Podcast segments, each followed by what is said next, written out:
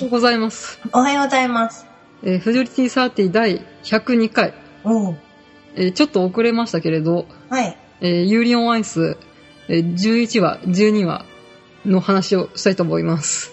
あのさ、これさ、うん、曲なんつうのあの、フリョリティ30の曲なんだけどさ、うん。ちょっとアガペを感じるようにアベマリアとかにしといた方がいいかな。なんでだよ。 なんでだよ。じゃあ、オタベックのあの、フリープログラムとか多分クラシックだから、あれじゃん著作権が切れてるから流せんじゃないのとりあえずクラシックにしとこうか。なんかこう、そアガペな気持ちで私はすごく今感じているので。ああ、焦点した感じでね。そうそうそまあ、ちょっと撮ってんのは、う。うん。あ、ちょっともう2017なんですけど、はい。まあ、明けおめとかちょっと、この次にしますんで、はい。まだ今2016年の気持ちで、そうですね。ええ12月22日人気か。の気持ちでちょっと話したいと思います。はい。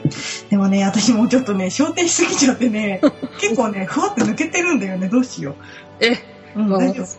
まあね、私もね、うん。結構焦点しすぎて、うん。なんかビクトルも、あの、なんだっけ、芸能人格付けチェックに、って いう二次創作で見まくったせいで、うん。もうすっかりもうバラエティの感じだよね。そう、私もあの、なんだっけ、湯切り湯湯切りオンアイスだ っけ。とか高橋大輔の。年末年始のバカ番組に出るリビングレジェンドっていうのを見まくったせいで、若干なんか消化されつつあるよね。そうだね。で、しかもあの、DVD がね、うん。発売されて、それも私もちょっと今日見ちゃったので、ああ、ば、なんか気持ちが最初に戻っちゃいましたか。一庭にもちょっと今戻っちゃってるんだけれども、うん。だけど最終滑走ですよ。そう、今回話をするのは、11話と12話ですよそうねで。すね。はい。今年の萌え、今年のうちにできなかったんですけど、そうですね。はい。ちょっと、あの、かおりさん、出資にお願いします。はい。えーこの番組はいい年こいた、みそじ超えオタク婦女子2人が、アニメや漫画、ゲームなどについてダラダラオタクトークする番組です。なお、スカイプ録音につき、聞くに足りないところがあるかと思いますが、ご容赦ください。はい。はい。まあちょっとね、年末にやろうと思ったんだけど、やっぱ、年末進行とか、うん。なんか忘年会がその日あるからダメとか、なんかノロウイルスになったとか、 それは家族でしょかおりの。まあ あって、今に至るわけなんですけど、まあ11話、12話ですよ。はい。私ね、今ね、またあの、スプーン 2DI を、うん。 12月28日に出た21号があるんですけれども、はい。それが今回あの、ユーリンオンアイスの特集号なんで、買ったんだね。買いました。しかもあの、長崎で買いました。ああ、久保光郎先生の故郷で改められる長崎、先で。わざわざ長崎に行って買いました。うん、ままあわざわざじゃないんだあ、けど、うん、まあ、そこは話は103回で話してくださいということいいでっ。す。はい。うん、だからね、なんかそれに、あの、11話から12話までのうんダイジェストみたいなのが全部載ってるので、うんうん。それを見ながら話します。はい。はい、どうぞ。というわけで、あの、11話と12話のお話をしますので、はい。すごくない今回さ、うん。一つの漫画の話を全部1話から12話まで通してやったって初だよ。ほんとね、初ね。あの、昔の炎のミラージュの、うん。あの、シナリオをずっと話した以来だよ。そっか。 これはさ、うん。ああの、一人だけじゃん。どっちかが熱くなって、どっちかが冷静みたいな。あ、ほん、ほん。ところがあっ感じだだけど、二人ともさ、うん。こんなに盛り上がってるのって初だからさ、そうだね。うん、ほんとなんだっけ、ヘタリア以来だよね。そうだね。いまあ、やそんなわけで11話ですよ。そうですね。でも本当ちょっとさ、どうしよう。1話の、1話を今日見返したばっかりで、本当1話の頭になってしまっていますね。はいあ。でも私も今日1話見たら、あ、うんこんなにギャグ色強かったんだと思ったよ。そうだね。はい。でね、11話からお話をしましょうかね。はい。はい。えっ、と、11話は、蝶々頑張らんばグランプリファイナルで SP、はい。グル、シン、あれなんだっけ ショートプログラム。シングルってなんだそう、でもなんかそこも抜けてるぐらい、ショートプログラムの話ですね。そうですね。はい、グランプリファイナルがやった始まったよっていううとんこうろんですけうん。れども。冒頭からこう、ペアリングにキスしてるとか、うんあうんの。日常茶飯事だから今更驚かないみたいなね。そう、なんか、なんか普通だなって思っちゃったけどね。一応こう書いてあるのがね、うんペアリングにキスする時のビクトルが魔性のメスお兄さんって書いてあるよ。どういうことこのやっぱちょっと睨む感じの、うんうん。ジャブではないけれど、ちょっと険しいような眼差しで有利を見つめるんですけど、そこが魔性のメスお兄さんだなって思いま した。そんだけですね。ていうか、あの、ユーリがね、今回はその、ビクトリーを誘惑する感じではなくてもう、睨み据えるというか、うんうんうん。取りに行くぞっていう。そうだね。やっぱ、エグロスはね、もう完成して、うん。はるかなら高めに行くみたいな感じだもんね。そうそう。で、なんか今回その、今回っていうか、うんこ。の、グランプリファイナル始まった時点で、JJ がうん。すごい強くて、そうですね。点数で勝つためには、もうあの、あ構成あの、ジャンプ構成を4回転を何個、4, 4個以上だっけ なんか入れなきゃいけないみ手たいが違うでしょ。な。そうそ同う。じ見てるのに、そう。未だに点数、計算方法がわからないっていう。 GOE ってなんだろうみたいな 出来栄えでしょうん。うん。なんか、あれ、その、なんだっけ、曲ギャグ構成を、あえて、なんか、難易度の高いのにしてしまったうんの。で、逆にそれで点数がね、今までとより下がっちゃったんだよね。うんうんうん。うん。だから、なんか、今までのままで良かったんやっけっていう。いや、でもやっぱ挑戦しないと、ここは。うん。うん。で、あの、やった後にさ、うんユーリがさ、すごい悔しがって、ああ、首に、あの、額をつけてさ、うんはぁ、はぁ、みたいな。ダメ薄い本で、そう。本で同人誌みたいなことになっちゃうからやめてと思ったけど、あの、髪の毛のハラリっていハラう、リがね、ね、すごいよハラね。リやばかったね。ねあの体勢やべえと思って。うん。うん。まあちょっとあの、競技中のねう、んシーンに巻き戻るけど、あの、ユーリがジャンプしするシーンで、ビクトルも一緒にジャンプをするシーンがあるやん。ああ、はいはいはい。ここで、うん。なんか、やっぱ現役復帰を示唆してんのかなと思思ったよ。なんかそれさ、解釈が2つに分かれててさ、で、うんうん今回その、11話だと、その、ユーリが引退するか、うん。あの、ビクトル、引退してビクトルを競技復帰させるか、うん。それか、そのまま、あの、二人でコーチングを続けるかみたいな話、どっちになるかわかんないみたいな話じゃん。うん。であの、ビクトルがその、ユーリと一緒に回転したっていうのは、その、アスリートとして体が動いちゃったのか、あもしくはコーチとして、ユーリと一体化して回っちゃったのか、うんどっちかなんだよね。まあ、どっちもか。心は一つか。でもなんかそれもさ、その後に、あの、うんユーリを置いて、あの、ユリオの演技をさ、うん。あのあ、見入ってる時。そうそうそう。あれもなんかあの、有利的な感じだと、う。うん。あ、ビクトリーやっぱ競技に戻って、戻りたいのかなみたいな感じで見てるけど、うん。でも、ビクトルは、その、そこで、あ、もう俺はここで、なんか、こっち側で見てる人間なんだなっていうのを考えて、うん。うんなん、か逆にその他の人たちの演技を見てなんか小田部君の演技とか見てあの人はなんかエキゾチックでいいね、ね、言ってるもんね。そうそうでもゆゆり有利の方になんか活かせるものを探してる、うんコーチ目線なのか、そうそ競う、技者目線なのか、まあ、両方っちゃ両方なのか。まあ、有利的にはそのアスリあのアスリートに戻りたいんだっていうふうに思っちゃってるしあでもビクトル的にはあの自分はもうコーチとして生きてるからうん。有利にどう活かせるのかなっていうので考えてるうんうんでもそこですれ違いが生まれてんだよね。まあ、まあ最終的にね、ビクトルはまあ、まあ、これは置いといて。うんうん。うん。で、今回ですね、あの、初のオタベックさんがあそうだね。滑りまして、オタベックかっこいいね、さすが細谷さんって思 う。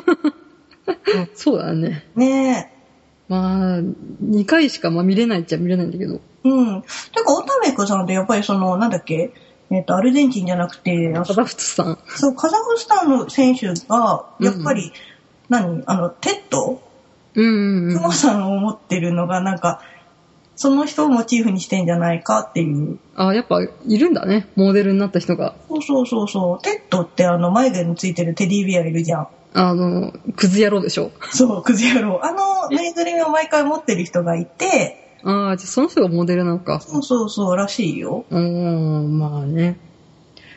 まあ、ちょっと、オタベックの前に、まあ、ピチッとくんが、あするあ、わけなんですけれど。そうだね、ピチッとくんよかったよう。んううん。ちょっん、とね、うん多、分あの、このショートプログラムで、うん、こう、踊り切った後に、うん。笑顔でこう踊るじゃないですか。うん。でそこが終わった後に、こう緊張の糸がさ、はって切れて、うん。こう顔を覆って、こう素に戻って涙をこう、こらえるみたいなシーンがすごい良かったっていうね。てかあの、ピチット君ってさ、うんフロートジャンプ4回転しか飛べないから、点数的には絶対勝てないんだよ。うんうんだけど、あの、ここは、なんかタイ人で初めてグランプリファイナルに出て、うんこれ。はもう輝かしい一歩なんだ。うん。でも本み当んながに、ね、うん。そういう国を背負ってとか、そうそうそう。なんかみんな僕に夢中でしょっていう、うんなんかすげえメンタル鋼だなって思う。一番ね、成長してるっていうか、成熟してる子だよね。そうそう。な自んか、分の身の丈っていうか、実力を分かってて、うでん。発揮しようってことだもんね。で、なんかちゃんと自分がどういう状況に置かれてるのかって分かってて、うんで。しかも、なんか、でもやっぱりその最後に、ちゃんとノーミスで、すノーミスだっけノーミスじゃないのか、一回。あ一回ちょっと忘れてるよね受けて、とけどまあ、ちゃんと笑顔でやりきったとね。てか、あの子もさ、いなんか一回失敗するけど普通に持ち直すじゃん。ああ、うんだからコメントで強い子なんだろうね。うん。だからピチット君はなんか有利とね、仲良しでよかったよね。シト君ね、本当実は成熟したいいキャラで。ね、二十歳なんだけどね。もう現実のさ、うグラん。ンプリファイナルとか普通のフィギュア見ててもさ、うんす。ごい綺麗に、なんか滑らかに踊るっていうか滑るんだけど、うん。あ点数はそうでもない人っているもんね。あ。なんか本当にバレエとか、うん武道とか、そういうエンターテインメントのショーを見てる感じで、うん。うんかっこよくとか、エロス的な感じで滑ったりとかさ、す滑るんだけど、点数は、うん、そこまでいかなかったみたいな。なんか私もフィギュアスケートそんなに詳しくないからあれだけどさ、最終的にそのフィギュアの人って競技を離れた後はアイスダンスの、ああ、そうだね。なんかそう、は地い域行ったりするもんね。プロフィギュアスケーターになるんでしょあの、最後の新都心のあれやってたやつみたいそなう。そう。なんとかオンアイスみたいななやんつとかね。コンファレンスみたいな。そう。なんか、だからその、な、やっぱり、1位とか金メダルとかっていうのは箔がつくんだろうけど、むしろどういう競技をしたのかっていうのが大切になってくるのかしらね。そうだね。きっと、まあ、今後を見据えてるっていうか、本当にうん。先を見据えて滑ってる子もね。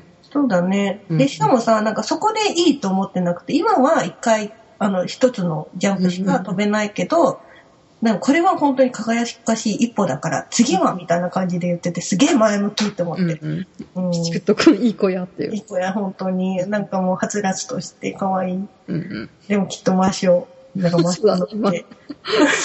ブラックピチッとくんが。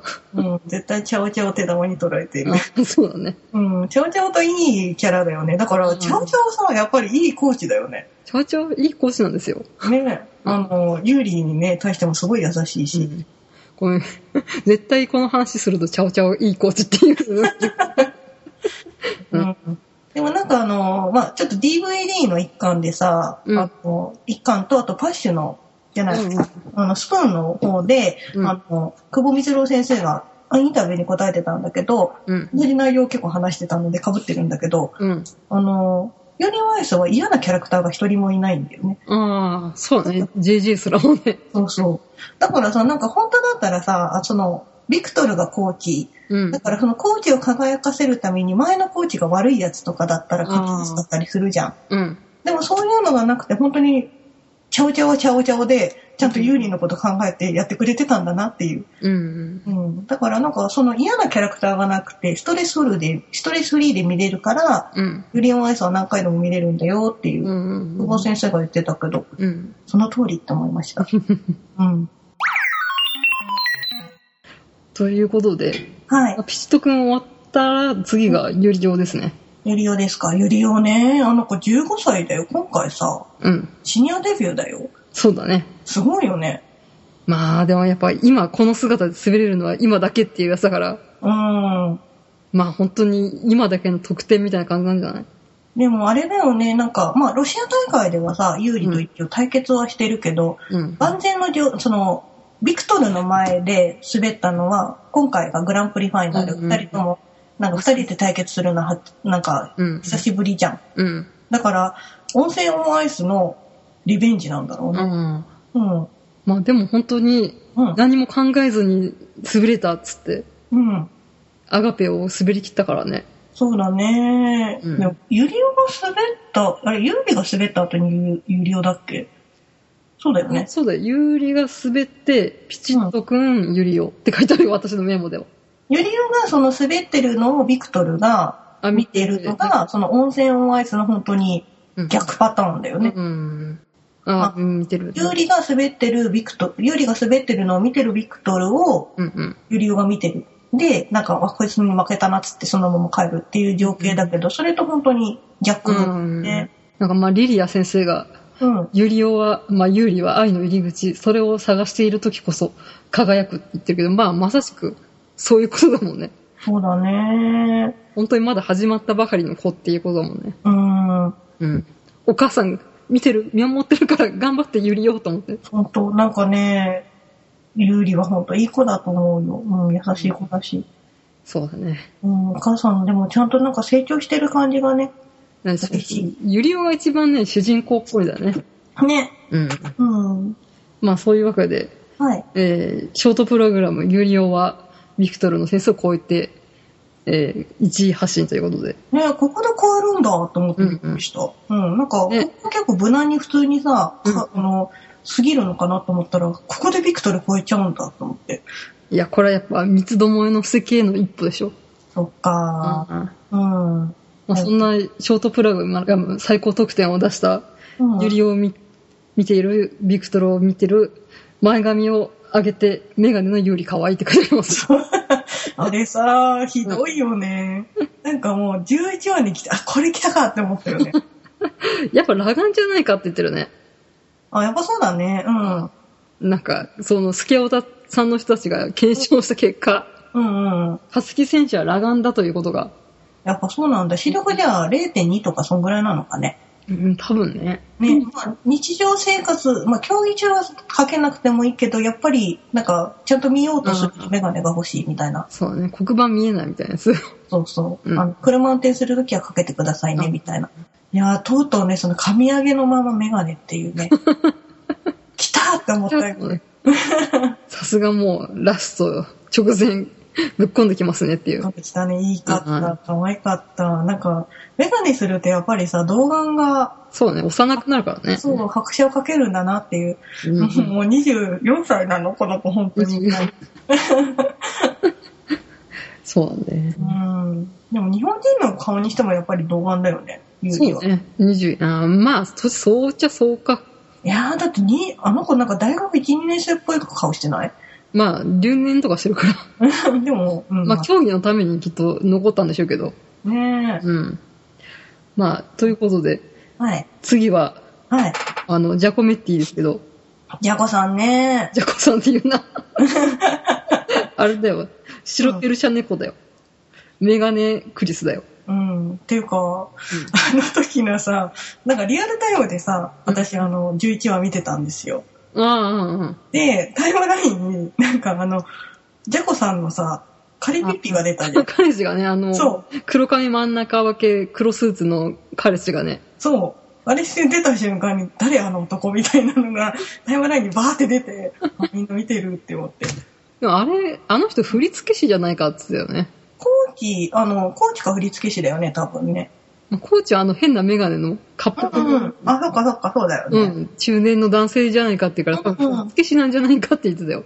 でもさ、いつも早いんだよって、どんだけみたいな感じじゃないいつも迎えに来てるからね、カレピッピは。ねえカレピッピすごいよね。猫とクリス可愛いっていう。うん、メガネなんだって思って。うんうんまさかのメガネ男子がここにもっていそううだ。ね。ちょっとスティーブ・ジョブズみたいな丸メガネをね。かわいい。ねうん、でもやっぱカレピッピが気になるよね。あで、振付師だったらさ、うん。あんなエロい振り付けを 彼氏にさせるというのは結構やり手だよね。どっちが上か下かによってだよね。わかんない。両方ありなんじゃないの ジャコさんはなんか下っぽいよね。やっぱ猫飼ってるだけに。もう猫飼ってるだけ に飼ねっ。てるだけに。いや、なんかあの、10話のさ、うんビ。クトルとのプールのやつ見る限り、あれは下だ。ああ、あれ は、魔性の、魔 性魔性の猫ですか。そうですね。そうだね。うん。っていう気こがれをね、エロスを表情で世界中の人に見せつける振り、振り付け師のカリピッピ、恐ろしいね。うん。でも、ピスはなんだろうね、25歳でしょ、うん。もう引退なのかなっていう気がするね。 まあ、そしたらね、うん、放置やらなんやら。そうだね。なんかさ、その、ユーリとユリオの対決うん。を対比して、ビクトルとジャコさんの、うん。あの、まあ、対決っていうか、いつも金銀で争ってたじゃん。うん。で、それが、その、ビクトルがいないシーズン、どういうふうに戦うのか、ライバルがいなくて自分が戦えるのかみたいなのをちょっと対比してるんだけど、やっぱり、そこまでって感じだったんだよね、きっと。うん。なんかやっぱ、うんクリスの演技では、ビクトルには、を表情に戻すことはできなかったっていう。だよね。というわけで、まあ、クリスが、うんカラヒッピーの 迎えに来てもらったっていうのがあって、で、その次、オタベックで、まあ、オタベックはさっき話したから、まあ、いいとして、うん。で、うん大丈夫、オタベックの話は。 いいよ。もう次の話がしたいからね。まあ、最後に、まあ、JJ が登場するんですよ。はーい。まさかのね。私、このさ、うん。あ、 JJ のさ、うんショートプログラムが一番好きだよ。 本当に なんでこれ見るたびに泣いてるからね。ちょっと、やばいね。うちの後輩と同じなんだけど、すごい泣い JJ た。ガールズと一緒に泣いて、こう、そう、同じこと言 ってる。あの、歌歌ってっからね、こう、拍手しながら、手拍子しながら。うん。だから、ラブライバーの人って何やっぱり感性が一緒なのいや、あれは結構ね、うん。男性で好きな人多いよ。あー、ね、本当になんか、実はビッグマウスだったんだっていう。その自分を奮い立たせるために言ってって、実は弱いみたいな感うじ。ん。うんなんかこのグランプリファイルなるの魔物に飲まれてからの、こうギリギリで踏みとどまってからの、うんみんなの声援を受けて演じきり、こう振り上げた拳とともにゆっくりと、うん。えーまあ、手を握って、うん。えー泣いたっていうシーンがね、あそーこが泣けますね。ていうか、あの彼女がいい。彼女ね、うん、婚約者いい子だよね。いい子だね。なんかもっとこう、肛門チキな子なのかなと思ってたらさ、でーでーでーでーってやってて、あ、この子超いい子だって思ったよこね。の一番に応援してくれるっていうね。ねうえ。ん。 19歳で結婚しようとするわ。 そうだね。ねね、で、JJ コールをするえ。うん。えー彼女からの、まあ、それを制して、いつ JJ スタイルで、こう、痩せ我慢をして、うん JJ ポーズで決める。JJ がかっこい い。JJ、JJ 頑張れっていう。なんでそこまでなんかまあ感動したはしたけどさ、そこまでって思ったんだよね。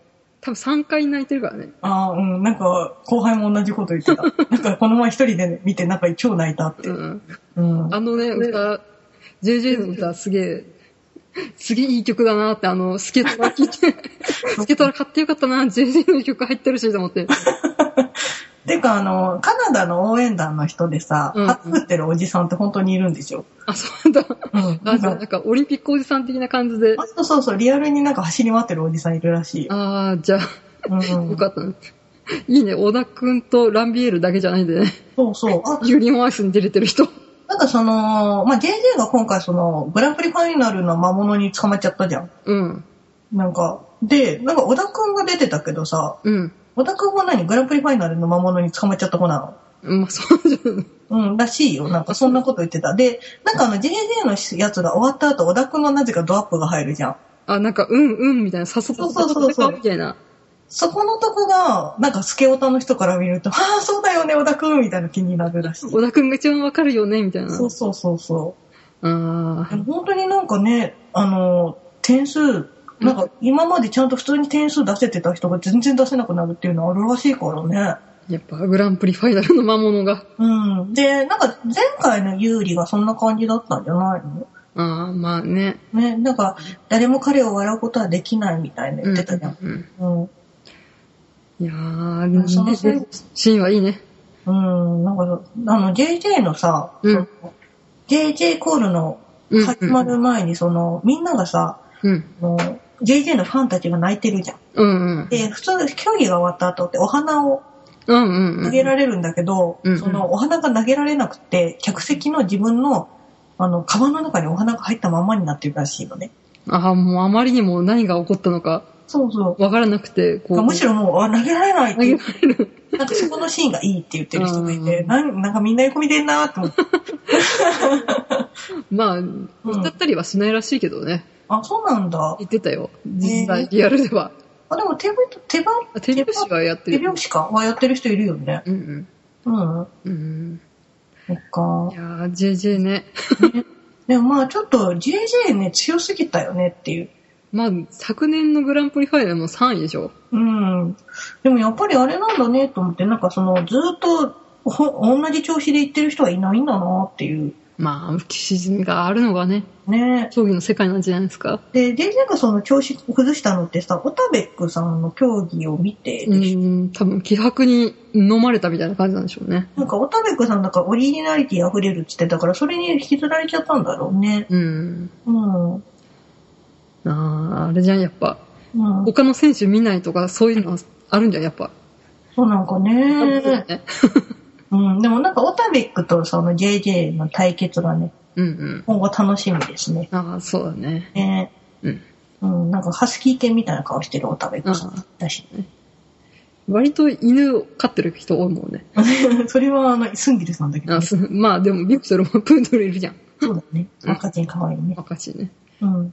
まあ、はいそんな JJ が崖っぷちからこう、なんとか痩せ我慢で踏みとどまったうん、うん。 11話で、まあ、最後、はい。別れ話を切り出す、 勝木選手ということで。ねえ、なんかもうそのラストでかっていう感じだよね。C パートがまさかのだよね。そうだね。ね話って何つって、ファイナルで終わりにしようっていう。え。なんか別れ話を切り出す男だよね。うん。うんしかもこれ、いろいろ引き止めても絶対復縁しないやつだよね。もう僕の中では決まってるんだ、みたいな感じだよね。で、絶対しかもなんか、理由聞いても、はみたいなことを言うやつだ よ。